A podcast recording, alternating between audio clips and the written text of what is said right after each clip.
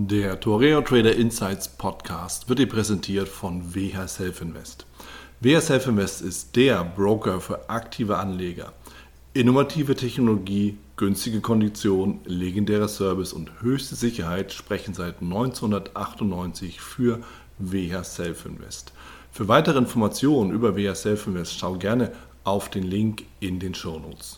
Hallo, lieber Trader, lieber Anleger, lieber Börsianer. Hier ist Wieland Alt und ich heiße dich ganz herzlich willkommen zur neuen Folge im Toria Trader Insights Podcast.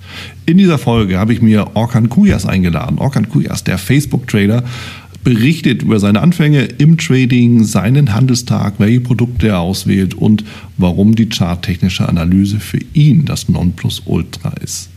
Bevor wir durchstarten, ich verweise nochmal auf den Risikohinweis in den Show Notes und natürlich, wenn du schon mal in den Shownotes bist, vergiss nicht, dir dein persönliches Gratis-Exemplar des Traders zu sichern. Und mit den besten Grüßen vom Orkan lade ich dich in seine Facebook-Gruppe ein, auch den Link zu seiner Website und dann den weiterführenden Links in den Shownotes. Jetzt geht's aber los. Viel Spaß und gute Impulse.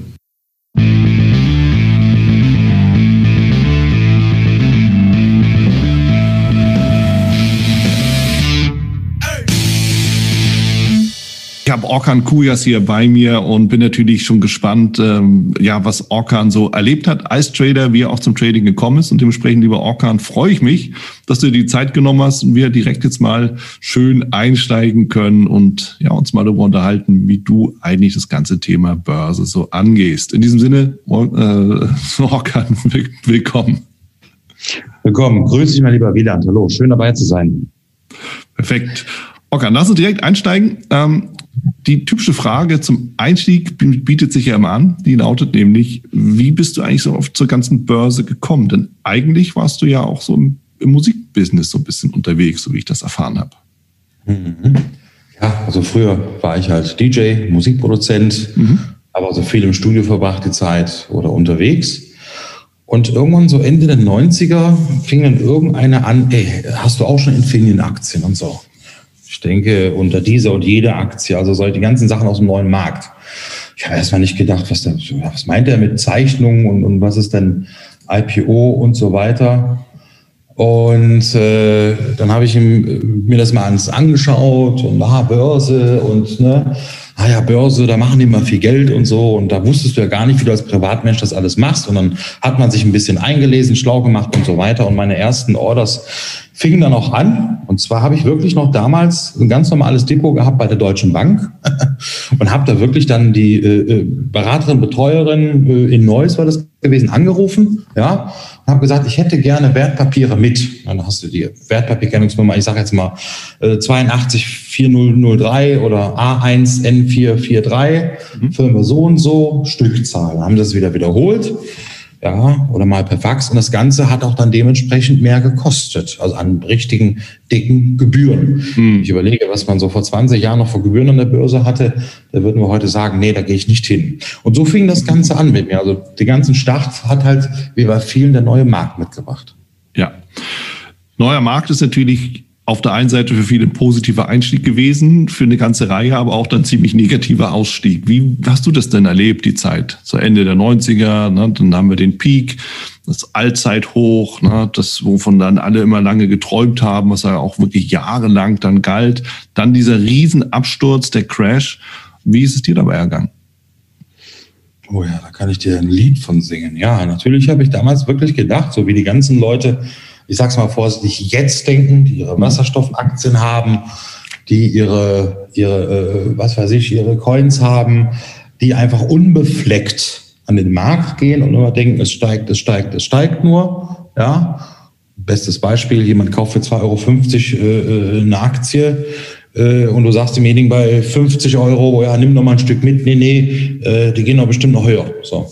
Ähm, so war ich genauso früher und da erkenne ich mhm. einfach nur mich wieder. Ich erkenne jetzt momentan, wenn ich die Foren so ein bisschen durchgehe und was Leute schreiben, mich wieder. Und zwar mich bedeutet, dass ich damals wirklich auch gedacht habe, ach, das geht immer so hoch und habe dann hier gekauft und da gekauft und ein bisschen so gemacht und Depot schön voll gehabt und hatte extrem viel Buchgewinne auf dem Tacho. Ja? Mhm. Und äh, dann hat man wirklich gedacht, boah, ist das geil, Börse, ein bisschen lesen, ein bisschen gucken, was die anderen schreiben, schnell sein und dann läuft der Laden. Und dann ist man wirklich noch ähm, hingelaufen, um sich, sagen wir mal, vielleicht so ein Heft zu kaufen am Kiosk, um dann donnerstags morgens die ersten Tipps sich da durchzulesen und dann draufzuspringen. Die waren schon in Bewegung. Dann gab es damals solche 090er Faxabrufe. Es gab so vieles noch, was sich die Leute heute gar nicht vorstellen konnten, was wir gemacht haben, ohne an Informationen zu kommen. Mhm. Horrendes Geld ausgegeben haben für irgendwelche Börsenbriefe, was weiß ich nicht was. Aber erstmal haben wir klein angefangen. Das heißt, bisschen Forum, bisschen Zeitung. Mhm. Ja, und dann wollte man immer mehr, man ist gieriger geworden. Ja, und dann kam halt irgendwann diese ganze Blase zum Erliegen. Und dann ging der ganze Schuss nämlich nach hinten los. So. Und was machen die Leute? Die schreiben ja auch heute noch, wunderbar, dass die Aktie sich halbiert hat. Ich kaufe und lege langfristig wieder nach. Mhm. Wenn ich das jetzt mache bei einer Daimler, lieber Wieland, wenn ich das jetzt mache bei, ich sage jetzt mal Linde, also wir reden von großen in, in Unternehmen, das ist das mhm. eine. Aber bei irgendeinem, so ich mache jetzt Tesla, lasse ich jetzt mal außen vor, bei irgendeinem so Wert wie eine GameStop zum Beispiel, die am mhm. Tag mal eben 100 Prozent nach oben geht, zu sagen, oh, die ist jetzt von 100 auf 50, ich kaufe und wundere mich einen Tag später, warum sie wieder bei 10 steht. So lief es aber früher. EMTV, Metabox, die gingen runter nachher. Mhm. Du wolltest natürlich nicht aussteigen, weil du hast ja vorher mehr Gewinn auf dem Tacho und hast dann eher noch gelesen, wie andere gesagt haben, ich kaufe hier nach. Ja, du hast gedacht, er hat Ahnung, dann mache ich das auch. Und hast dann ständig die Aktien nachgekauft und nachgekauft. Dann wurden die noch günstiger und noch günstiger und hast immer noch nachgekauft und irgendwann war die platt. Ja. Dann hast du von Buchgewinnen Buchverluste gehabt und aus Buchverlusten wurden realisierte Verluste. Ja. Das war dann die Kehrseite des neuen Marktes. Ja, die Klatsche, die jeder mal braucht, damit er versteht, dass die Börse keine Einbahnstraße ist, dass die Börse, ich sage mal so eine Art, nicht Spielfeld, weil das ist kein Spiel, was wir hier machen, sondern irgendwo teilweise ein Wirtschaftsfeld oder ein Schlachtfeld ist, mhm. wo man nicht unvorbereitet darauf hingehen sollte. Ich meine, das ist vielleicht ein blödes Beispiel, was ich jetzt nenne, Wieland, aber wenn ich jetzt mit dir eine Bank überfalle, ja, nur ein Beispiel. Wir sagen, dumm, die dumm, wir sind gerade unterwegs. Ach, weißt du was? Ein Kumpel hat das letztens auch gemacht. Wir machen das jetzt einfach. Wir laufen da jetzt rein und sagen Geld hier. So. Die Wahrscheinlichkeit. Ideen, auf die man so kommt halt, ja. Richtig. Aber die, äh, die, die, oder zum Beispiel, wenn ich jetzt eine Frau kennenlernen möchte, wenn ich jetzt einfach nur hingehe, hey, ich bin der Ocker, ne, äh, sollen wir trinken? Oder du machst dir Gedanken, hm, mit wem ist die da, mit wie vielen Leuten, wie kann ich sie ansprechen? Also du planst das Ansprechen oder halt du planst, ich sage jetzt mal den Überfall, einfach ein Just in Case. Mhm. Ist die Wahrscheinlichkeit höher, dass du zu deinem Ziel kommst? Und das Börse ist es das Gleiche. Oder bei einer Schlacht, die musst du ja planen. Du kannst nicht ohne Plan da reinlaufen. Und weil das viele halt machen, ist das Problem nachher, du zahlst dafür dann extrem ein. Frau rennt weg, Überfall hat nicht geklappt. Als Beispiel, also weißt du, was ich meine? Also die ganzen Aspekte, das aus dem Leben mal vorzugreifen, ist die Börse nicht anders. Und ich denke mal, genau solche Sachen sind nötig, genau wie im März 2020, unabhängig von Covid-19, dass mal sowas stattgefunden hat, damit die Leute bis dahin auch mal Bescheid kriegen, hey, es ist nicht nur eine Einbahnstraße. Hm. Hm. Ja, ähm, große Worte gelassen ausgesprochen und äh, du hast, du hast völlig recht. Ich meine, egal was du im Leben machst, ja, wenn du keinen Plan hast, dann bist du halt immer irgendwie hinten dran. Ähm, man, im, im Leben, wenn du nicht weißt, was du beruflich machen willst, dann wird irgendeiner sagen, ja, du machst halt irgendwie, wirst eben, keine Ahnung, Bäcker oder arbeitest an der Tanke oder sonst irgendwas. Ob du es jetzt willst oder nicht, spielt keine Rolle, weil jemand anders hat für dich entschieden. So, und wenn du in der Börse nicht weißt, was du willst, entscheidet halt der Markt für dich. Und im Regelfall dann eher zu deinem Schaden. Also wie es den meisten ja dann geht.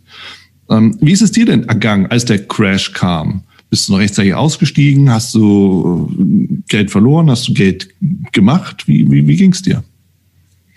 Jetzt können wir darüber reden. Du bist ja deutlich erfolgreich im Laufe der Jahre. Von daher, wie, wie war das? Eine, ich sag mal, doch schmerzliche Erfahrung. Vor allem, wenn du hingehst und Buchgewinne hast und die mhm. Buchgewinne schon ein bisschen einplanst oder ausgibst teilweise ah. von dem Geld. Ja. ja. Zum Beispiel, was weiß ich, du bist im Plus und sagst, ich mache jetzt mal, was weiß ich, einen dickeren Urlaub ist eh schon in Aktien bezahlt. Ähm, es war eine, ich sag mal, es war zwar eine, ne, also eine negative, aber auch eine wichtige Erfahrung, die ich gemacht habe. Ich habe natürlich verloren, klar, wie eigentlich 95 Prozent aller. Also derjenige, der sagt, ich bin aus dem neuen Markt komplett reich ausgestiegen, waren einfach Leute, die irgendwann gesagt haben, die einfach nicht gierig waren und einfach ausgestiegen sind, haben gesagt, das reicht mir, die vernünftig waren. Aber ähm, ich muss ganz ehrlich sagen, ich selber habe da durchliegen lassen und habe dann erstmal, nachdem ich alles geschlossen habe, ähm, einen Abstand zum Markt genommen. Ja, Wie zum Beispiel, du hast dir den Finger am Ofen verbrannt als kleines Kind. Du gehst beim nächsten Mal, du gehst nicht am nächsten Tag wieder an den Ofen. Du machst erstmal einen Bogen um diesen Ofen. Und das gleiche habe ich auch erstmal gemacht. Also ich habe mhm. erstmal eine Pause gemacht. Und das ist sehr wichtig. Das heißt, wenn man mal einen großen Verlust Tag, Woche, Monat, Jahr hat, immer wichtig, es tut euch wirklich gut, eine Pause zu machen. Und das habe ich erstmal gemacht. Ich habe mich komplett vom Markt distanziert, von der Börse. Ja klar, die Verluste habe ich gemacht. Ja, man, hat sich eher über die entgangenen Gewinne geärgert. Mhm. Großen Nein. Ja, du hast überlegt, boah, 100, Beispiel jetzt, 100.000 warst du vorne und bist hier mit, sag ich mal, 50.000 minus rausgegangen. Im Endeffekt habe ich 150k vor die Karre gefahren. Und und dann hast du halt diesen Willen, das will ich mir wiederholen, aber ich habe erstmal gesagt, nö. Und habe mich dann wieder mehr der Musik und der Produktion gewidmet. Ja, so, und dann kam so ein leichter kleiner Übergang so durch so ein Buch. Ich denke mal, du als Präsident der CF, ich kann das mal, IFTA. Muss mir das, der IFTA, genau so läuft es dann. Genau. Ähm, der IFTA. Äh, kennst das Buch bestimmt in- und auswendig. Und zwar ist es ähm, die technische Analyse der Finanzmärkte von John Murphy mhm. mit dem Workbook. Ja? Grundlage der CFTI-Prüfung, kann ich dazu nur sagen. Genau. Und, und, und, und wenn, ich, wenn ich überlege, ich habe irgendwann gedacht, da muss doch irgendwas dahinter stecken. Irgendwelche Leute haben Kerzen gezeichnet, ein paar Leute hatten so ein paar Linien. Aber man hatte damals nicht die Informationsflut wie heute YouTube oder Foren, wo halt irgendeiner das mal ganz kurz erklärt hat. Du musstest schon um Vorträge gehen, bei Roadshows, äh, damals hat es vielleicht zum Beispiel die Konsors gemacht oder viele haben sowas veranstaltet. Und äh, ich, hab, ich bin dann hingegangen und habe mir gesagt, hey, da muss doch was dahinter sein und habe mir dann wirklich dieses Buch geschnappt, habe mir das dann wirklich durchgelesen. Man glaubt es kaum, ja. Das sind ja 500 Seiten plus 145 Seiten Workbook, glaube ich. Mhm. Und habe mich dann wirklich da in der ganzen freien Zeit reingearbeitet und habe dann gemerkt, okay, das ist alles mit Strategie, dann hast du ausprobiert im Chart und dies und das und habe dann wirklich bis von, ich sag mal, ein Jahr Pause, ich habe von 2.1 bis 2000, also sind zwei Jahre lang quasi nur Paper Trading gemacht, habe in der Zeit ähm, analysiert, meine Strategie gesucht, versucht eine einfache Strategie zu finden, die man einfach umsetzen kann und habe dann 2003 wieder mit Real Money angefangen. Mhm. Mhm.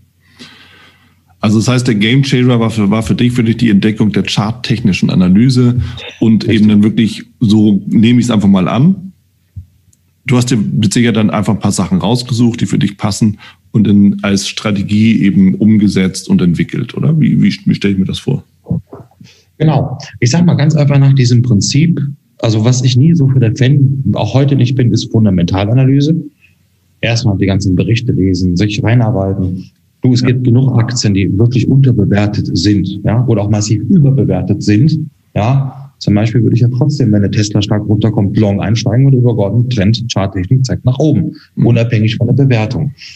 Ja, und dann habe ich mir halt, wie gesagt, dieses Buch damals angeschaut. Was ich sehr interessant fand, waren natürlich dann, wie gesagt, die Trendkanäle, dass sich das alles in so einem Kanal auffällt. Dann kamen so gleitende Durchschnitte. Sehr gefallen hat mir so ein 200er zum Beispiel. Ich habe immer gesagt, Mensch, so ein wichtiger Wendepunkt im Markt dann natürlich auch so gesehen natürlich die klassische Dow-Theorie, dass wenn ein neues Hoch entsteht und kein neues Tief, dass wir eher nach oben anstatt nach unten laufen. Und was ich halt sehr, sehr toll finde und heute noch sehr oft anwende, ist, sind, ist der Fibonacci. Mhm. Ja, sowas halt.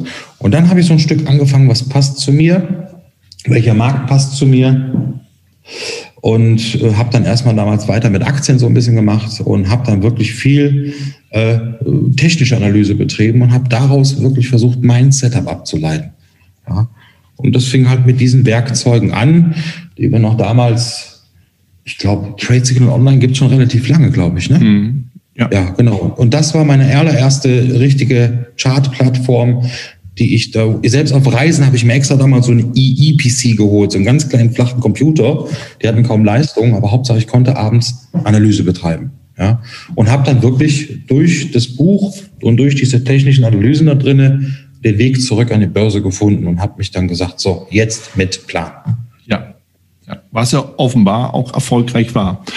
Was war denn dann für dich dann einfach der ausschlaggebende Punkt in der Charttechnik? Du hast ja gesagt, ne, das sind eigentlich so die Klassiker, wirklich so Dow-Theorie 1800, ja, und ähm, Moving Averages, der 200er ist wichtig, ähm, Trendkanäle, Fibonacci, das sind ja alles relativ klassische Dinge. Wie hast du es so für dich kombiniert, dass du wirklich gesagt hast, okay, jetzt wird das für mich einfach ein sinnvolles Bild, nachdem ich mich auch orientieren will, wenn ich eben dann auf meiner Chartplattform das entsprechend sehe? Bestes Beispiel kann ich dir geben. Mhm. Wenn wir jetzt mal überlegen, ähm, zum Beispiel beim, ähm, wenn man überlegt, dass der Fibonacci aus dem 12. Jahrhundert stammt. Ja. Was es mir total angetan hatte, waren sofort die normalen Candlesticks, also nicht jetzt Heiken Ashi oder äh, äh, was weiß ich, Point and Figure, wie das alles heißt. Und wenn man auch überlegt, wir wissen ja selber, wo kommen die Candlesticks her? Japan, damals glaube ich für den Reishandel und auch sehr, sehr alte Technik. Ja. Und ich habe mir gedacht, ey, wenn das 800 Jahre alt ist, das ist so lange, so und so viele Jahre alt, äh, wenn das so viele Jahre Bestand hat, da hat man auch gedacht, viele Profis arbeiten damit. Ja. Mhm. Ähm, dann habe ich gesagt, so, das möchte ich jetzt dann mal damit umsetzen. Und was es dann war, ist, ich habe das kombiniert und habe dann nicht gewartet, bis irgendeine Aktie nur oben am Trendkanal ankommt, sondern hatte ich da vielleicht noch ein FIBO-Level? War da vielleicht noch irgendwas mit einem gleitenden Durchschnitt, andere Zeiteinheit und so weiter? Ich habe versucht, in vielen Zeiteinheiten mir erstmal nur Swings rauszusuchen. Also ich war noch entfernt vom Daytrading. Das kam halt alles erst später, ja. Mhm. Aber ähm, habe halt versucht, diese Sachen zu kombinieren und habe dann meistens auch dann versucht, die Geduld aufzubringen. Ich sage ja vorsichtig auch schon versucht. Das klappt ja nicht immer mit der Geduld und habe dann dort äh, meine Einstieg und Ausstieg gesucht. Ja. Ja, und du hast einen wichtigen Punkt eben genannt, der so, so beiläufig war. Daytrading kam erst viel später. Oftmals ist es ja genau umgekehrt, dass viele sagen, hey, ja, ich werde jetzt Trader und äh, ich muss jetzt unbedingt als Daytrader durchstarten. Wo ist denn der Vorteil, wenn man erstmal die längerfristigen Zeitfenster dann betrachtet? Mhm ich sage es immer so, wenn ich jetzt heute jemanden zum Beispiel ausbilde, mhm. dann sage ich immer, tut mir einen Gefallen, fangt in hohen Zeiteinheiten an und arbeite ich auf die kleinen hoch. Das Gute ist halt in hohen Zeiteinheiten, ich meine, du weißt es ja selber, wenn du da ein Signal hast, ist das Signal größer als in einer kleinen Zeiteinheit. Ja, das heißt, im Wochenchart oder Monatschart, Tageschart, wenn ich, ich nehme dir ein Beispiel. Aktie fällt, Aktie läuft bis zum 38,2 Fibonacci-Level zurück nach einem größeren Abverkauf, ist die Wahrscheinlichkeit relativ groß, sehr groß, dass es dort dreht. Nehme ich das Ganze jetzt im Minutenchart, kann es vielleicht nur ein paar Ticks drehen und wieder weiter hochlaufen. Das heißt, je kleiner ich in der Zeiteinheit werde, lieber Wieland, desto, ich sag mal, mehr Marktrauschen, so ungenauer äh, werden die ganzen Signale. Das heißt, man muss sich ein bisschen wappnen, ja, und deswegen bin ich da halt ein bisschen vorsichtig gewesen, also am Anfang erstmal ausprobiert und habe mich zum Glück, das ist ja irgendwo noch eine Glückssache, weil man kannte das noch alles mit dem Daytrading gar nicht. Ich kam erst dann auf Knockout-Produkte, Optionsscheine. Ich war auch damals so deppert und habe gedacht, oh, Optionsschein steht, äh, ich sag mal, 12.12.2004. Äh, sag ich, nee, so lange will ich den aber nicht halten. Du weißt als Laie gar nicht, dass du das Ding auch nach drei Minuten verkaufen kannst, wenn du hast eine amerikanische Ausführung ist, ne? Mhm. So. Und, äh, und solche Sachen. Und ich sage ganz ehrlich, äh, damals hast du nicht das Kapital gehabt oder die Form des Hebels gehabt, um auch dieses Daytrading zu betreiben. Das ist auch ein wichtiger Faktor, weil damals hast du halt nicht überall Hebel 300 angeboten bekommen. Ja? Mhm. Und wenn du klassisch was mit einer Aktie gemacht hast, ich sage jetzt mal, du hast 10.000 Euro dann zur Verfügung oder ich habe mit 3.000 wieder angefangen gehabt, ähm, da kannst du, äh, klar sagen alle, da musst du doch gehebelt haben. Ich habe gesagt, nee, Aktie analysiert, Aktie hat Rendite gemacht, bin ich rausgegangen und dann hast du halt von diesen Produkten gehört. Und dadurch, dass du dein Kapital hebeln konntest, kam erst überhaupt die Option auf ins Day Trading. Wie gesagt, damals wurde das halt nicht so extrem draußen verbreitet.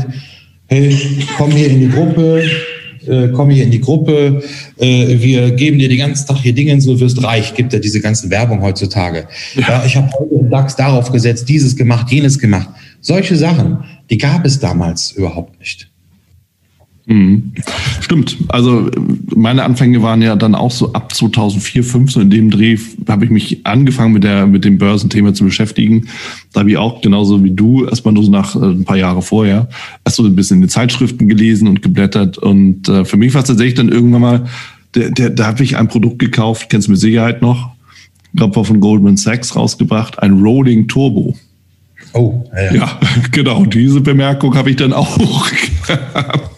Und tatsächlich, das Ding äh, stellt sich ja immer neu scharf und kann ich super mitnehmen, kann ich aber auch super zerreißen. Ja? Und wenn du das nicht weißt, dann bist du wahrscheinlich eher dann auf der anderen Seite unterwegs. Und aber ja, dann war eben wirklich so, dass es, oh Mensch, das ist ja der Gewinn des Tages, mehrere hundert Prozent Gewinn. Hm. Sagte bloß keiner warum. Richtig, aber es hat ja gelockt. Du ja, hattest ja immer noch deine Verluste im Hintergrund, ja. Du hattest ja immer noch im Hintergrund so, wie ist das hier gelaufen? Wie habe ich das gemacht? Was habe ich hier getan? Und dann sagst du, oh, guck mal, das geht ja viel schneller. Das heißt, ich kann jetzt, ich habe jetzt mein Konto, ich sag mal, du hast ein Jahr gebraucht, Beispiel jetzt nur, um von 3.000 auf 10.000 zu kommen. Es ging damals noch ungehebelt, weil du hattest so Halbaktien, so wie es heute ist. Mhm. Da bist du trotzdem wieder reingegangen und hast es immer noch gemacht und schnell draufgesprungen auf den Zug hier und da. Ähm, das Problem der ganzen Geschichte ist nur, als du dann gesehen hast, ey, das gibt sogar Produkte, da kann ich die 10 wie 50 oder 100.000 bewegen, ja. Mhm. Ich meine, ein 10 Hebel ist ja gar nichts heutzutage, ja. Äh, da hast du gedacht, guck mal, dann verdiene ich am Tag nicht 300 Mark oder Euro, mhm. sondern boah, da kann ich direkt 3000 und mehr verdienen. Du denkst natürlich nicht daran, ich kann auch 3000 direkt verlieren oder alles. Ja, ja klar. Äh, du denkst ja nicht an das Negative, wenn du dran kommst. Das ja. ist das Problem. Ja, ja, und es, es ist so. Ja. Du hast im Kopf gar nicht dieses, dieses Mindset. Der Mensch geht ja gar nicht an irgendwas ran und sagt, oh, mit dem Produkt kann ich aber viel verlieren. Der denkt ja positiv direkt erstmal, oh, da kann ich aber schnell mit Geld machen. Nur dann, wenn das Kind in den Brunnen gefallen ist, haben die meistens das Problem, da auszusteigen, glatt zu stellen oder das zu akzeptieren. Was auch viele vergessen natürlich, Wieland ist dann, die vergessen, wenn sie drei Wochen lang Geld verdient haben, drei Wochen lang Geld verdient haben und machen dann einen Trade, womit sie die drei Wochen kaputt machen. Die erinnern sich immer nur an diesen einen Trade, der den Trade kaputt gemacht hat, aber nicht an die wunderschönen Trades vorher. Das Negative überwiegt dann später. Aber am Anfang, oh, großer Hebel, ne, da kann ich ja viel bewegen. Ja. Ich meine, jetzt sind wir, haben wir haben einen großen Bogen schon geschlagen, der sehr interessant ist, lieber Orkan, denn tatsächlich, wir hatten ja eben so gesagt, ja gut, Charttechnik, ne, was sind so die, die Themen? Dann sind wir über die Produkte gegangen, Hebel, ne, also Hebel muss beherrscht werden, ja, ne? das, das ist so, will ich Wein oder will ich Weinbrand, ja, das eine knallt halt schneller, ist einfach so und äh, dementsprechend, das ist ein Thema und was mich jetzt nochmal fasziniert, ist nämlich auch deine Aussage, was nehmen wir eigentlich wirklich wahr, wir Menschen? Nehmen wir wirklich die Erfolge wahr? In dem Sinne. Mhm. Dass wir eben sagen, okay, das sind die guten Dinge, die ich drei Wochen lang gemacht habe. Oder bin ich traumatisiert von dem einen Fehler, der eine Trade, der alles zerstört hat. Immer unter uns, kennst du, kenn ich, kennen wir alle. Ja, so, das passierte mhm. und das mhm. passiert immer noch mal, weil es manchmal eben so ist, dass, es, dass wir uns eben vielleicht die zwei Tage vorher im Daytrading wieder zerlegen. Passiert. Ja? Soll nicht passieren, aber na, wir sind halt Menschen. Nichtsdestotrotz, was bleibt hängen? Und deshalb die Frage auch an dich, wie, wie siehst du denn so das ganze Thema der Börsenpsychologie? Oh, das ist das Wichtigste. André Costellani hat das, glaube ich, auch schon gesagt gehabt. 90 Prozent der Börse ist ja, äh, ist ja Psychologie. Ja. Ich, ich würde sagen, okay, 90 ist ein bisschen viel, aber mindestens 75. Ja, mhm. weil wir müssen dem Ganzen natürlich auch Zeit, äh, noch Raum lassen für äh, Risk Money Management und für die Strategie. Das gehört auch noch da rein. Also ohne das kannst du gar nichts machen. Aber die drei Grundsäulen, lieber Wieland, des Tradens, also nur zu sagen, es ist die Charttechnik, ist Quatsch, die Strategie oder das Risk Money Management, es ist halt das Risk Money Management oder halt die richtige Portfolioverwaltung. Es ist halt die Strategie, sei es jetzt charttechnisch oder wie auch immer, ja. Es gibt auch Leute, die sagen, ich kaufe immer montags das und verkaufe das am Freitag. Ich mache das das ganze Jahr über. Seit drei Jahren verdiene ich damit Geld. Gibt's ja auch so. Mhm. Aber die Psychologie macht drei Viertel aus. Und da ist das Problem, da scheitern die meisten. Weil die sich zum Beispiel auch nicht die Frage stellen, warum mache ich das überhaupt? Mhm. Die setzen sich ja nicht hin und sagen, warum mache ich das? Ich weiß heute, warum ich das mache. Du weißt, warum du das machst. Mhm. Bei mir ist es einfach so, ich kann keinen Vorgesetzten haben. Ja? Ich bin gerne ein Alpha, ich bin absolutes Alpha-Tier ähm, und äh, ich bin hier frei. Ich kann das ja. machen, wann ich das möchte, teilweise, wo ich das möchte. Also nicht, dass immer alle denken, wie bei YouTube, hier sitzt im Café und macht fünf Mille. Verwalten unterwegs, ja. Direkt traden, nein. Ähm, aber ich könnte jetzt sagen, pass auf, ich fliege jetzt, was weiß ich, nach Thailand, Philippinen, Kanaren, sonst wohin, habe mein Laptop dabei und kann immer noch meinem Beruf nachgehen, ja, ja. in Ruhe analysieren, machen und tun. Und äh, diese Unabhängigkeit. Also man soll sich den Grund suchen, warum mache ich das? Dann muss es ganz wichtig bei der Psychologie, mache ich das für mich oder mache ich das für die anderen? So nach dem Motto, ich kann das oder mache ich das, weil man mir sagt, du kannst es nicht. Also diese ganzen Sachen, diese Fragen muss man sich erstmal stellen. Man muss sehr selbstreflektierend sein Also das sind so viele Punkte und Aspekte, ähm, die wir dort haben in der Psychologie. Und da ist auch der Knack und der Kernpunkt dass man das rausfindet. Warum halte ich immer ständig an schlechten Werten fest? Warum kann ich keinen Stopp setzen? Wieso mache ich wieder diesen gleichen Fehler? Ich habe mir doch geschworen, komme ich da raus, mache ich das nicht mehr. Wieso belüge ich mich denn selber? Wieso behandle ich das Portfolio nicht so gut, wie ich mein Kind oder mich selber behandle? Warum bin ich dem Portfolio gegenüber so schlecht? Also diese ganzen Fragen, ja. Ich kann nur eins allen Zuhörern sagen und vor allem dir. Du musst erstmal richtig verbrennen und richtig Schmerzen spüren, damit du den richtigen Weg einschlägst.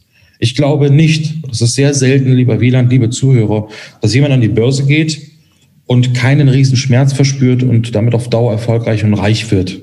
Ja? ja. Man soll auch die Börse nicht mit reich empfinden, sondern auch und vor allem nicht als Spiel empfinden. Man sagt immer der Zocker, sondern es ist eine Tätigkeit.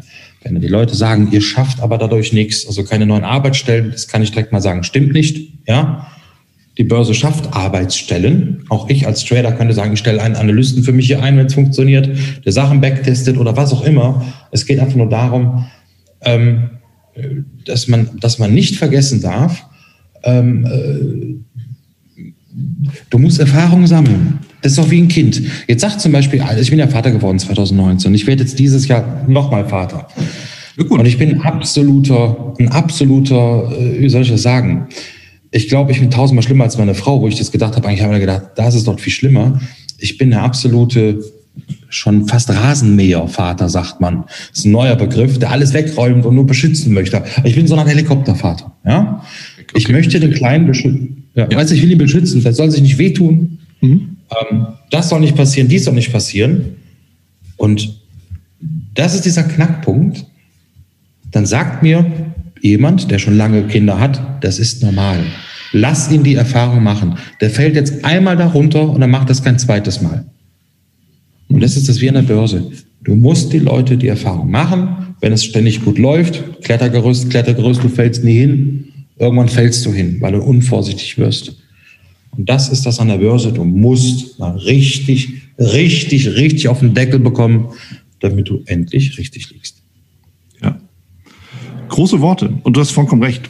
Also, ich glaube, wirklich zu sagen, es geht nicht ohne Blessuren, ist äh, eine Utopie und ist auch lächerlich, ehrlich gesagt. Ich meine, ganz ehrlich, Leben heißt auch mal richtig einen rübergebraten äh, zu bekommen. Ja? Das, das, das ist eben einfach so. Wie, wie willst du dich sonst weiterentwickeln? Denn das, was du schilderst, das ist alles, das ist ja alles Weiterentwicklung. Mental, von den Fähigkeiten her. Wie willst du wirklich deine eigenen Taten in Frage stellen und verändern und verbessern, wenn du nicht mal wirklich ins Klo greifst. Geht ja gar nicht anders. Ja?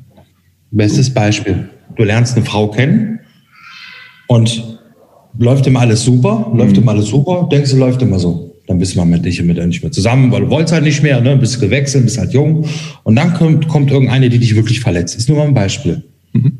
Das ist Erfahrung, die du da mitnimmst. Danach kannst du nämlich besser filtern, wie im wahren Leben filtern. Was möchte ich eigentlich? Was will ich eigentlich? Du musst diese Erfahrung machen. Du möchtest ja, wenn du zum Beispiel eine Tochter hast, willst du auch nicht, dass ein Mann kommt und die verletzt. Du willst auch nicht, wenn du einen Sohn hast, als Beispiel, dass er eine Freundin hat, die schlecht mit ihm umgeht und ihn verletzt. Aber der muss die Erfahrung machen, weil er wird durch das Reden das nicht lernen. Das bedeutet, wenn ich den Leuten das beibringe, oder mit euch jetzt hier drüber alle wir uns unterhalten, also ihr hört jetzt zu.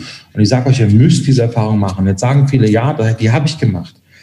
Das ist Bestandteil davon. Das gehört dazu. Und nehmt es positiv an, wenn ihr die Erfahrung schon gemacht habt. Ich gebe euch mal eine Sache. Ich mache das jetzt 20 Jahre, lieber Wieland, liebe mhm. Zuhörer. Ich mache das jetzt seit 99, also fast ja, über 20 Jahre. Wer euch sagt, es lief immer super, das stimmt nicht. Ich muss euch eine Sache sagen, ihr dürft eins nicht vergessen. Ich bin dadurch an sehr viele Menschen gekommen, an Kontakt getreten, vor allem später durch die Seminare, persönliche Gespräche. Ich habe sehr viele krasse Gespräche geführt, wo Menschen erzählt haben, wie ihre Freundschaften drunter gelitten haben, ihr soziales Umfeld drunter gelitten hat, die Ehe drunter extrem gelitten hat oder die Beziehung gelitten hat und viele andere Sachen. Und das fasse ich halt alles auf, das nehme ich mit äh, natürlich in, in die Reise, wenn ich jetzt mit den Leuten halt rede, unterhalte, was soll ich machen, wo ich sage, Leute, wenn ihr merkt, dass der Schuss dann nach hinten losgeht im sozialen Umfeld. Hinsetzen, Klarheit schaffen, Regeln schaffen, auch für euch. Ja? Mhm.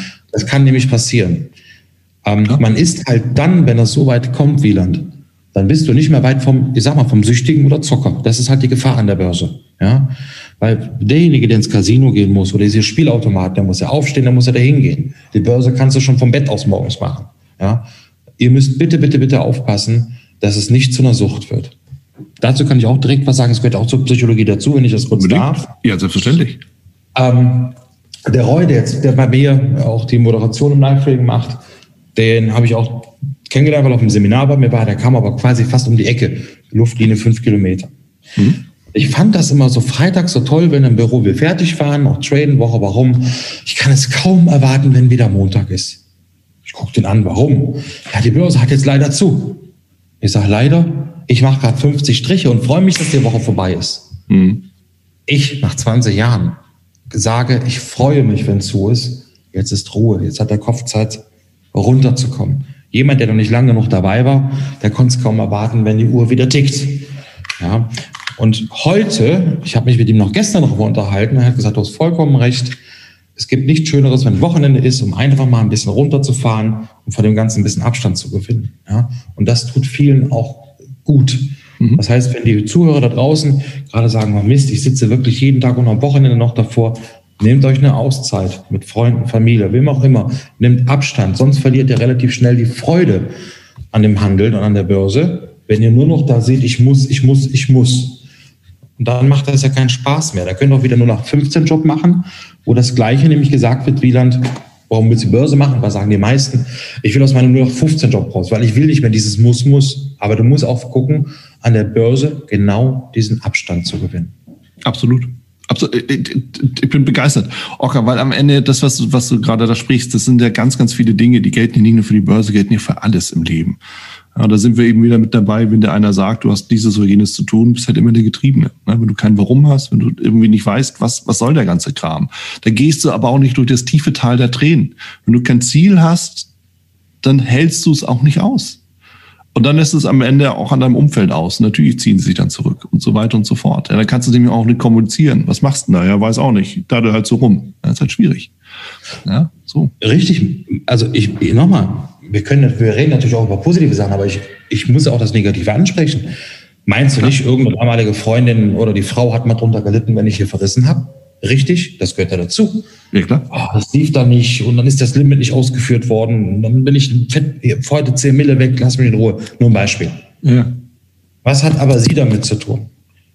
Ich habe ja alleine meine Tretfrequenz und meine Size runtergefahren, weil ich nicht um 18.30 Uhr oder um 18 Uhr, wenn ich schon runtergehe, um meinen kleinen Sohn zu sehen, der ist noch keine zwei Jahre alt. Was hat er daran eine Schuld, dass ich schlechte Laune habe und die dann irgendwo dann auslasse, lass mich mal alle in Ruhe? Nein, damit das überhaupt nicht auftritt, weil du bist ja nur ein Mensch, du bist kein Roboter, mhm. habe ich mir gesagt, okay, äh, ich fahre ein bisschen die Size runter, mache ein bisschen entspannter, damit ich abends nicht so ganz aufgeraucht bin. Weil die Zeiten, liebe, liebe Zuhörer, wo ich noch so extrem gescalpt habe, hier fünf Punkte, da zehn Punkte, im DAX Future, die Zeiten sind schon, ich mache noch Scalps, aber wenn ich überlege, vielleicht nur noch 20 Prozent von dem, was ich früher gemacht habe, um einfach Energie zu haben. Ich habe zum Beispiel mal 2016, glaube ich, 15, 16, ich weiß nicht mehr, aus Spaß mal, ich glaube 2016 war das gewesen, so ein Konto gemacht. Da habe ich jeden Tag den Track Record reingestellt, um dem mal zu zeigen, was man mit Skype erreichen kann. Das war ein 50k-Konto. Mhm. Habe dieses Konto innerhalb von 18 Handelstagen, also fast einem Handelsmonat, ich war mal kurz im Urlaub ein paar Tage, äh, habe ich das Konto verdoppelt. Mhm. Klar, geht. Ja? Also jetzt nicht gezockt, wirklich nur rein, Strategie raus. Jetzt ja. kommt aber der Unterschied. Jetzt kommt der wahre Unterschied. Nach den ersten mehreren Handelstagen, wo ich das so durchgezogen habe, war ich abends schon richtig platt. Also richtig ausgelaucht. Du hättest mich in die Ecke stellen können. Und irgendwann habe ich gedacht, cool, ich habe das Ziel erreicht und habe dann dabei damit gestoppt, anstatt weiterzumachen. Ist zwar schön, wenn du schnell 50k machst. Mhm. Ähm, weil ich einfach gemerkt habe, das geht an die Gesundheit und das geht an die Substanz. Und äh, es gibt auch andere Arten, an der Börse Geld zu verdienen. Also nur mal als Tipp für die ganzen Leute, die ständig meinen, wir müssen jeden Tag 24 Stunden dabei sein und drücken.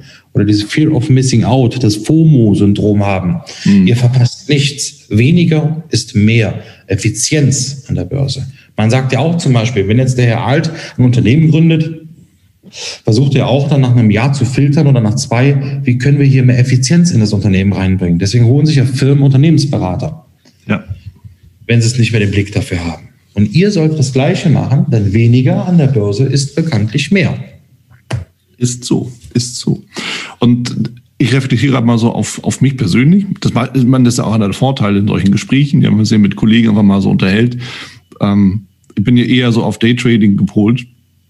Aber ich sitze mitnichten den ganzen Tag davor. Da gehst du ja kaputt. So, das heißt, du musst natürlich auch überlegen, ja, wann macht es überhaupt Sinn, davor zu sitzen? So.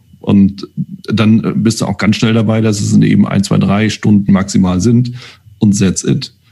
Und Richtig. wenn du es länger machst, und das, das kann ich nur unterstreichen, weil natürlich ab und an passiert, dass du dann irgendwie dann doch am Stuhl festgeklebt bist, habe ich einen Riesenhelm auf und du kannst mich in die Ecke stellen. Mehr funktioniert dann aber auch nicht. Ja? Also Unzurechnungsfähigkeit schon überschritten sozusagen. Und ich glaube, das ist auch das, was du da erlebt hast. Ja? Verdoppeln, natürlich geht das. Der Preis ist aber zu zahlen dafür. Und das, das sehen natürlich viele. Genau, und das sehen natürlich viele nicht. Viele sehen in dem Moment nämlich nicht, Moment, der hat ja wirklich extrem dafür äh, gelitten. Der hat dafür extrem äh, Lebensenergie, Power, ja, diese ganzen Sachen reingetan. Und das ist das, was ich erklären möchte. Ähm, warum ich äh, sage, Leute, weniger ist mehr. Du zahlst dafür einen horrenden Preis. Ja. Ist, ist definitiv so. Und am Ende die Analogie zum normalen Leben ist ja auch so. Ja klar, du kannst extra Schichten knüppeln, du kannst nochmal einen Zweit-, Drittjob reinmachen, nur irgendwann zahlst du den Preis. Punkt. Richtig. Ja, also äh, wie, wie immer. Und wo wir gerade dabei sind, erzähl uns doch mal, Orkan, wie sieht denn so ein typischer Tag oder eine Handelswoche für dich aus? Wie, wie können wir uns das denn vorstellen? So meistens so, morgens natürlich um so, so um 8 Uhr. Also das erste, was ich mache, immer morgens, wenn ich wach werde, leider, ich nehme das Handy zur Hand. Ah. Das ist aber mittlerweile Gewohnheit. Ja. Ja. Das mache ich auch nachts. Sag mal, ich werde um 4 Uhr wach, muss auf Toilette. Ich gehe nicht wieder ins Bett und schlafe. Ich gucke immer kurz nach, wo steht der Markt in der Nacht. Immer. Ja. Und wenn ich morgens aufstehe, der erste Blick, wo steht der Markt? Dann sehe ich, wo der Markt steht und sage, okay, gut, so ungefähr sieht es aus. Und dann irgendwann äh, mache ich mich fertig, gehe ins Office und mache erstmal meinen DAX-Fahrplan für den Tag.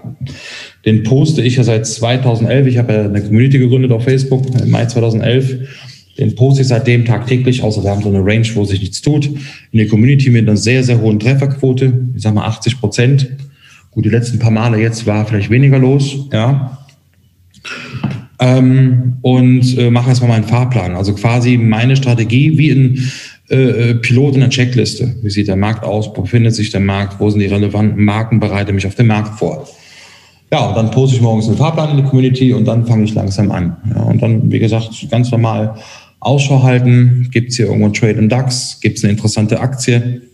Die momentan vielleicht ein bisschen Gas gibt heute, die über dem Markt performt oder viel schwächer als der Gesamtmarkt ist, um die noch, dann im Tag zu beobachten, ob da vielleicht sich noch ein Trade ableitet und so weiter. Und dann wird halt getradet, dann poste ich auch manche Trades, Skypes und so bringen ja nichts.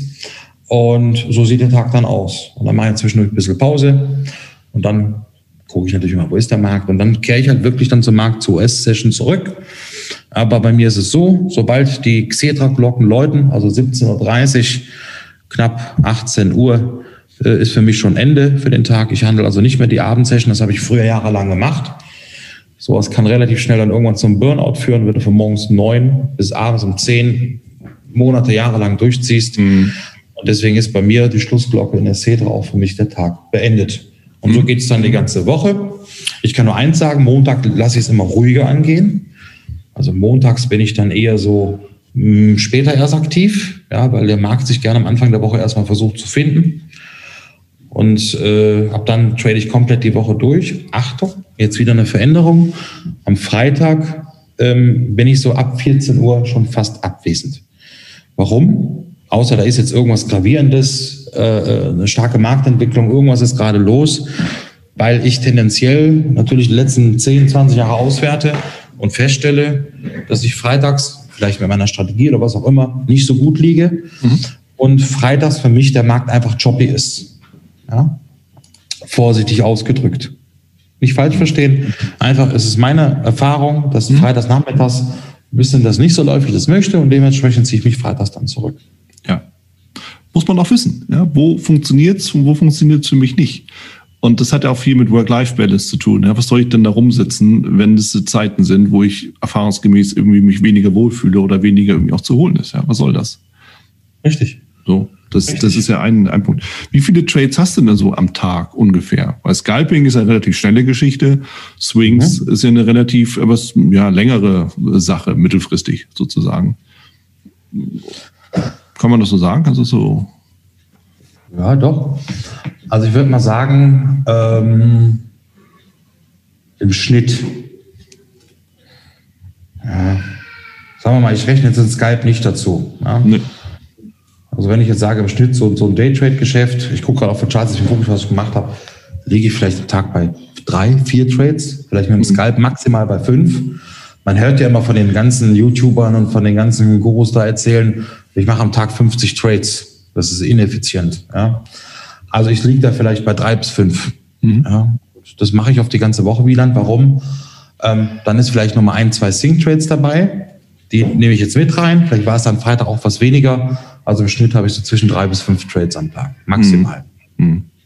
Maximal. Das ist machbar. Das kannst du tracken, das kannst du ins Journal schreiben, wenn du eins führst. Da, da, da hast du, da kannst du dich darauf konzentrieren. Und das stimmt schon, ja. Wenn du am Tag 50 Trades machst, da bist du fertig. Also ja. habe ich auch mal gemacht, ne? Ist mir auch schon mal passiert, klar. Und wie gesagt, stellst mich in die Ecke, kannst mich vergessen. Der Tag ist gelaufen. Und danach brauche ich eine Nackenmassage. ist ja auch klar. So, und deshalb, ich, ich finde es immer spannend. Ich, ich frage das gerne auch mal, wie viele Trades im Daytrading sind. Weil man denkt immer, das ist wildes Mausgeklick und danach muss die Batterie wechseln. Nee, ist es nicht. Ja, du guckst genau. eben auf und wartest ab, wie der, wie der Jäger auf dem Hochstand?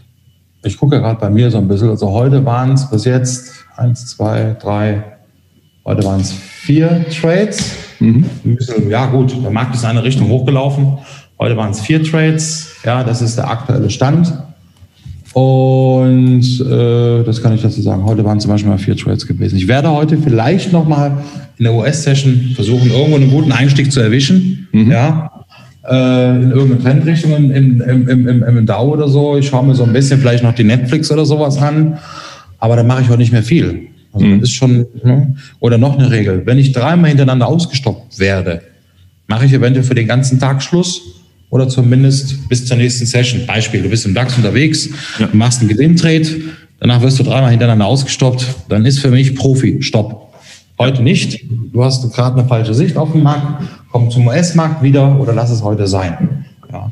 Ja. deswegen, Kann, ich sag nochmal. Wichtig. Nachdem ich das runtergefahren habe, bin ich viel effizienter geworden. Ja. Ich verdiene sogar mehr als vorher. Ja. Weil ich halt anders an die Sache rangehe, dazwischendurch meine Swings habe, geschmeidiger an die Sache rangehe und dann ist das wie ein, nicht einfaches Geld verdienen, das ist schon entspannter. Mhm. Ich erzwinge mir dann nichts mehr. Ja. Und dadurch habe ich immer den Kopf frei für den nächsten Tag zum Beispiel. Ja, für die Familie, für dich selbst. Es hat ja viel damit eben auch zu tun. Und das vergessen eben auch viele, die gerade am, am Einstieg sind. Wenn du irgendwie sagst, hey, ich werde Trader und ich, ich fange auch gleich mit Daytrading an und starte um neun, nee, nee, um acht, weil um neun geht die Börse auf und vorher mache ich Analysen und lese noch was und hock dann echt bis 22 Uhr davor. Ist das ein Leben? Irgendwie mhm. fühlt sich nicht da an. Leben ja. nichts mehr zu tun. Nee, das hat eigentlich mit gar nichts zu tun. Geht mir wieder. Nee, so. Und nichts nee. Und das, das, ja, und das ist eben genau das, weißt du, dann, dann wechseln die das eine Elend mit dem anderen, ja, die sagen, hey, ich will den Job aufgeben, fühle mich nicht wohl, ich werde jetzt Trader, und dann machen sie den gleichen Kram wieder. Schnallen sich am Stuhl fest und hocken den ganzen Tag am Tisch.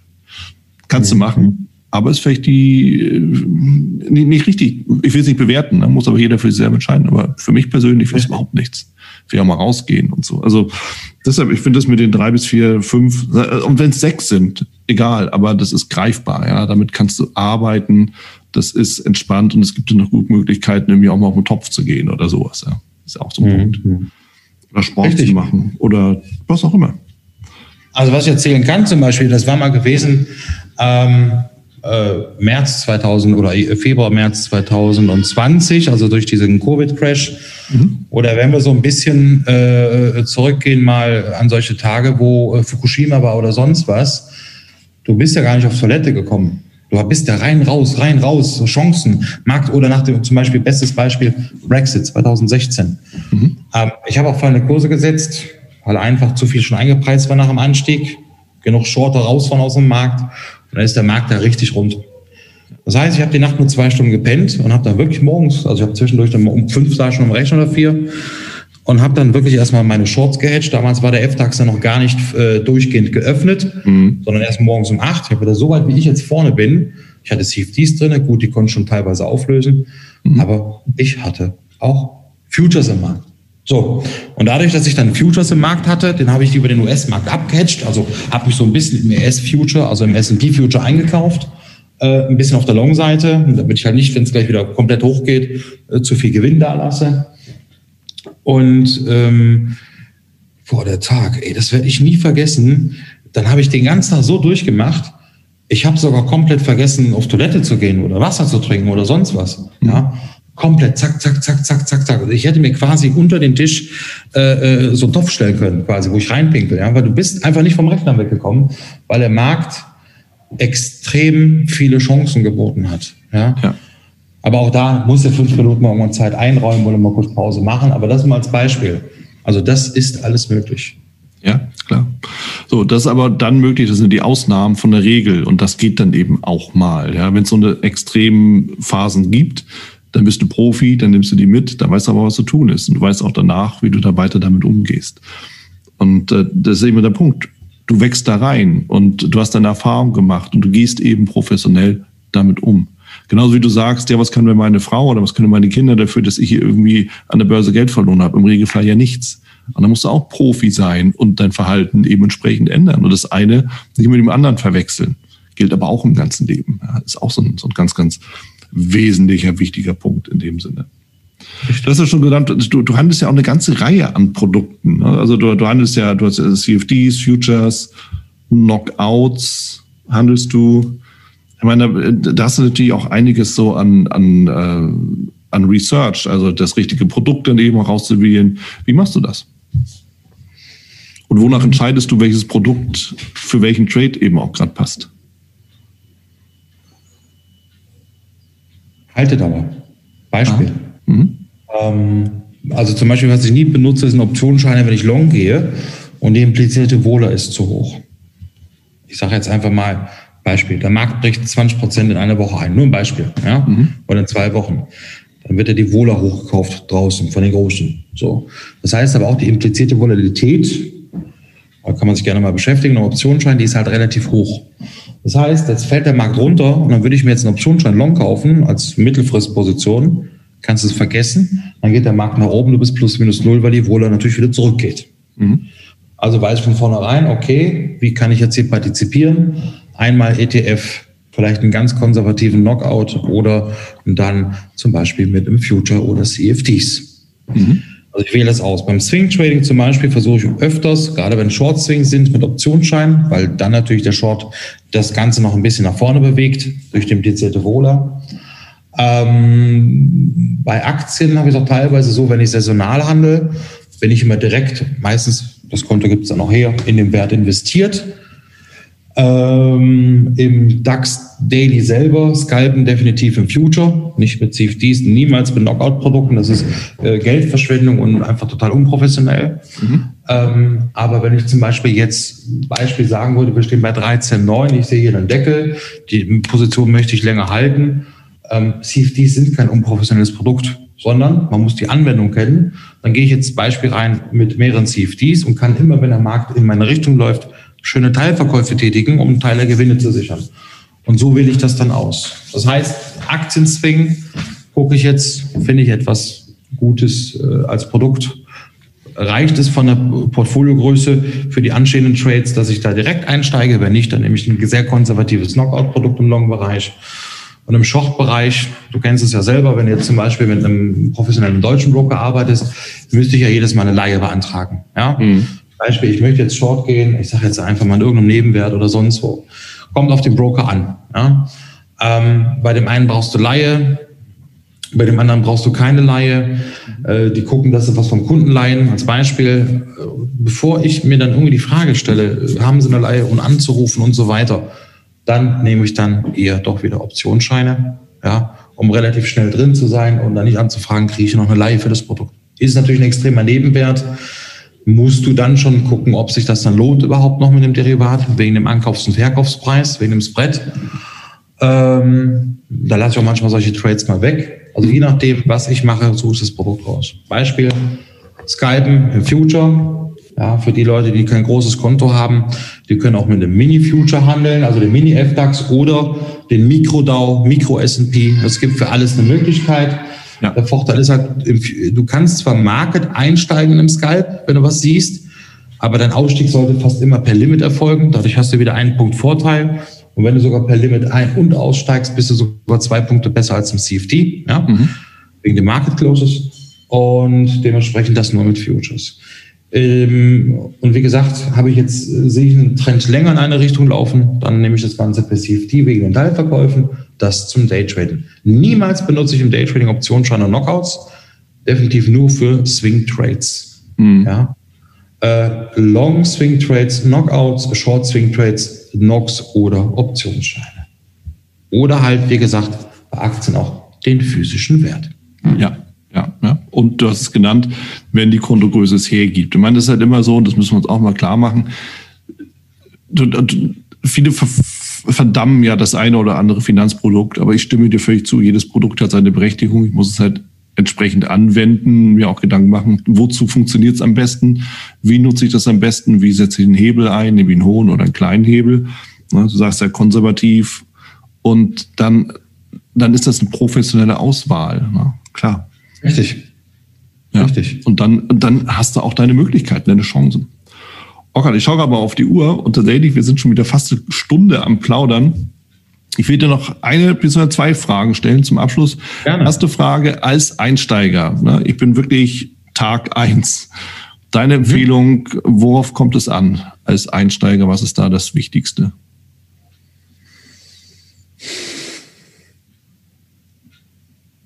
Sich nicht in den Markt locken lassen, ganz mhm. wichtig. Ja, ganz wichtig, sich nicht in den Markt locken zu lassen. Ähm, nicht, ja, als Einsteiger, boah, das sind, boah, da habe ich gerade Millionen Sachen im Kopf. ähm, äh, nicht in Foren nachlesen mhm. äh, und der Meinung oder Analysen anderer direkt blind vertrauen, also quasi die Verantwortung abgeben. Ja. Ja, ganz wichtig. Äh, der allerwichtigste Punkt sich mit dem Produkt, was man da handelt, auseinandersetzt. Ich finde es mal interessant. Da kommt jetzt einer, der handelt jetzt seit drei Jahren in DAX. Und das ist kein Witz, was ich erzähle. Und dann frage ich den, wann hatten, wo wird denn der DAX gehandelt? Dann sagen sie ja an der Euwax. Ich sage, nee, nee, das ist Stuttgarter Börse, das ist die Eurex. Ah, okay. Welche Handelszeiten hat denn der DAX? Und dann kommen manchmal Uhrzeiten, die stimmen nicht. Weil sie beim CFD-Broker gucken, der läuft 24 Stunden durch. Dann frage ich, wann ist denn der Kassa-DAX? Wann wird der denn gehandelt? Ja, und dann sagen sie auch zum Beispiel, wieso ist der DAX Future denn 20 Punkte unterschiedlich bei dir? Bei mir steht er woanders. Handeln aber seit drei Jahren den DAX und wissen gar nicht, dass ein Future existiert. Mhm. Wissen gar nicht, warum um 17.30 Uhr plötzlich im DAX manchmal eine 20-Punkte-Bewegung kommt, weil da gerade die Schlussoption läuft. Ja, also sich mit dem Produkt, was man handelt, beschäftigen. Niemals eine Aktie zu handeln, die man nicht kennt. Nochmal ein Tipp. Klar, eine, eine Pepsi kenne ich, äh, Linde sagt mir was. Aber wenn jetzt irgend so eine Aktie kommt, die ich gar nicht kenne, die ich sehe, die steigt, oh, da muss schnell hinterher, was ist das für eine Firma? Warum steigt die? Also ich habe jetzt gerade was im Blick, wenn ich ganz ehrlich bin, liebe Zuhörer, lieber Wieland. Ähm, ich sage jetzt natürlich nicht, welcher Titel das ist. Und wundere mich gerade, hm, da gab es aber keine News, dass sie heute so stark steigt. Mhm. Guck kurz nach und merke, aha, da ist schon wieder da und da gepusht worden. Ja, durch was weiß ich, oder irgendwelche komischen Videos oder sonst was. Ich sehe das dann sofort dadurch, ja. Mhm. Und merke, gut, das ist kein nachhaltiger Anstieg, der kommt doch nochmal wieder zurück. Hier kannst du eher shorten oder lässt die Finger davon. So, die nächste Sache ist zum Beispiel, und das ist noch ein ganz, ganz wichtiger Aspekt für alle Zuhörer, wenn ihr am Anfang da steht. Also klar kann ich jedem Anfänger empfehlen, mein Buch zu kaufen, das große Buch des Tradens. Mhm. Da wird ja nicht nur die Charttechnik gelobt drinne, sondern da wird wirklich auf alles eingegangen, Produkte, Handelszeiten, also viele Punkte und Aspekte. Äh, da steht wirklich schon sehr, sehr vieles drin. Ist für mich eigentlich das einzige kompakte Buch, was über das Traden spricht, auch über das Orderflow und Volumentrading. Da ist alles drin. Psychologie ist drin und so weiter. Swing Trading, Candlesticks, bla, bla, bla, bla, bla. In der, quasi äh, den John Murphy von 500 Seiten auf 100 Seiten verkürzt. Ja, einfach nur die ganz effizienten Sachen der CT genommen. Ähm, ganz wichtig, liebe Zuhörer, und das ist der Tod von vielen Tradern, hebelt nicht so groß. Ja, ich gebe euch ein Beispiel. Wenn ihr ständig auf zu vielen hohen Krediten sitzt, macht euch, tut euch keinen Gefallen. Wenn man Immobilien kauft und man geht halt mit wenig da rein, also lieber zahle ich 30 Prozent an Wieland, ja, dadurch hebel ich zwar auch mein Kapital, aber nicht zu hoch, als wenn ich sage, oh, ich mache 0 Prozent Finanzierung, also äh, Anzahlung, die Bank bezahlt doch sowieso. Dann hebel ich viel zu sehr mein eigenes Kapital, bedeutet Mietausfälle, dies, das, jenes, kann ich das überhaupt packen? Du hebelst zu stark in dem Moment. Und das bricht auch vielen Leuten dann in der Immobilienbranche, wenn zum Beispiel die Zinsen hochgehen und so weiter, das Genick. Und das mhm. ist das Gleiche an der Börse. Wenn ich mitbekomme, 2000 Euro Konto und ich gehe dann mit 15 Euro im DAX pro Punkt rein oder 20 Euro, das ist zu hoch. Auch wenn man es jetzt nach der ESMA so nicht mehr kann, ja. Ähm, deswegen habe ich das auch begrüßt, das Gesetz im Nachhinein. Heißt aber nicht, jetzt gewinnen alle, sondern eher die leben länger ähm, ist es so, das, was den Trader killt, ist der Hebel. Ja, stimmt. Das ist viele, für viele ein Aha-Effekt, wenn sie sehen, ey, der Orkan, der nutzt Knockouts im Swing-Bereich, Hebel 3, Hebel 4. Hm. Wir reden von konservativ. Und das ist der Erfolg. Also wenig zu hebeln, nicht zu stark reinzugehen. Weil der Hebel oder die zu großen Positionen sind das, was euch kirre macht und warum ihr dann im Minus aussteigt. Und ja. noch ein Tipp, versucht nicht, niemals eine Meinung zu handeln. Ja, da sagt jetzt einer, ja, die ganzen Corona-Maßnahmen, äh, das muss doch alles pleite gehen, das ist doch alles Quatsch, äh, ich shorte mal. Ja, letztes Mal, letzte Woche sowas erlebt, habe ich gedacht, okay, klar ging der Markt was runter, nicht durch Corona-bedingte News, ja, aber ich kann das Wort schon gar nicht mehr hören, sagen wir durch Covid-bedingte News. Ja. Ähm, und was ist im Endeffekt dann passiert? Der Markt schon am nächsten Tag wieder weitaus höher. Ja? Mhm. Also versucht nicht die Meinung zu handeln. Oder ich sehe gerade, einer schreibt, ey, äh, der Markt äh, wird jetzt äh, runterlaufen. Ähm, so schreibt das jemand. Äh, von daher, äh, wenn ich das so sehe, der Markt läuft jetzt runter. Ähm, er soll jetzt runterlaufen, weil äh, die Quartalsberichte von 2020, dem vierten Quartal, werden alle sehr schlecht. Das ist ein Meinungs- und das wird euch auch killen. Bedeutet auch zu sagen, der Markt steht zu hoch, wird euch killen. Die Aktie ist zu hoch, um dann dagegen zu setzen oder ist zu günstig. Meinung handeln. Lasst Meinungshandel weg und ihr seid schon mal einen Riesenschritt weiter in der Professionalität. Ja, also Charttechnik dann dementsprechend nutzen. Definitiv. Ja. Wenn ich jetzt schon aber etwas erfahrener bin und wirklich das Ganze nochmal vertiefen will, noch stärker durchstarten will, worauf muss ich dann deiner Meinung nach achten? Neue Tools oder was, was ist dann wichtig? Also ich sage ganz ehrlich, Tools sind nett. Ja, mhm. ich komme jetzt aus dem, ich mache jetzt zum Beispiel Musikproduktion. Sag mal, du machst es jetzt schon relativ lange. Ja, du produzierst Musik, machst dies und das, beherrschst ein bisschen das Mastering. Und jetzt kommen da wieder ganz viele Tools und Tools und neues Delay und neue Verzögerungen und dieses, jenes raus. Mhm. Ja, ähm, und jetzt halte ich fest, die bringen dir nichts, wenn das Grundkonzept nicht stimmt. Das heißt, für die, die jetzt schon länger dabei sind, für die Leute, die jetzt erfahren an der Börse sind, die ihr Lehrgeld schon bezahlt haben, wichtig, auch für alle Anfänger, Trading-Tagebuch führen, mhm. definitiv reinschreiben, wieso, weshalb, warum und liest dir das mal nach einem Monat durch ich glaube, du schlägst dich sogar selber dann im Biskel und siehst erst dann nämlich deine Fehler. Das ist wirklich so. Mhm. Das zu machen, auch, auch wenn man länger dabei ist, um zu finden, wo sind meine Schwächen. Ich kenne meine Schwächen. Ich habe früher auch so ein Tagebuch geführt, heutzutage erkenne ich es. Ja? Da weiß ich von vornherein, oh, Abgap-Markt, Finger weg. Ja? Das ist nicht meins. Abgap-Märkte, Gezerre, das ist nicht meine Welt. Ähm, das ist eine ganz wichtige, interessante Sache. Und vor allem, wenn man schon ein bisschen länger dabei ist, ähm, sich über Gewinne auch mal freuen und nicht nur an den Verlusten hängen. Nicht versuchen, die Verluste wieder reinzuholen, quasi im Kopf bei Null anfangen. Das kann ich den Leuten sagen, die länger dabei sind. Und wie gesagt, ähm, sich selber weiterentwickeln und versuchen, eine Strategie zu fahren, die simpel ist, simpel umzusetzen ist und nur die zu machen.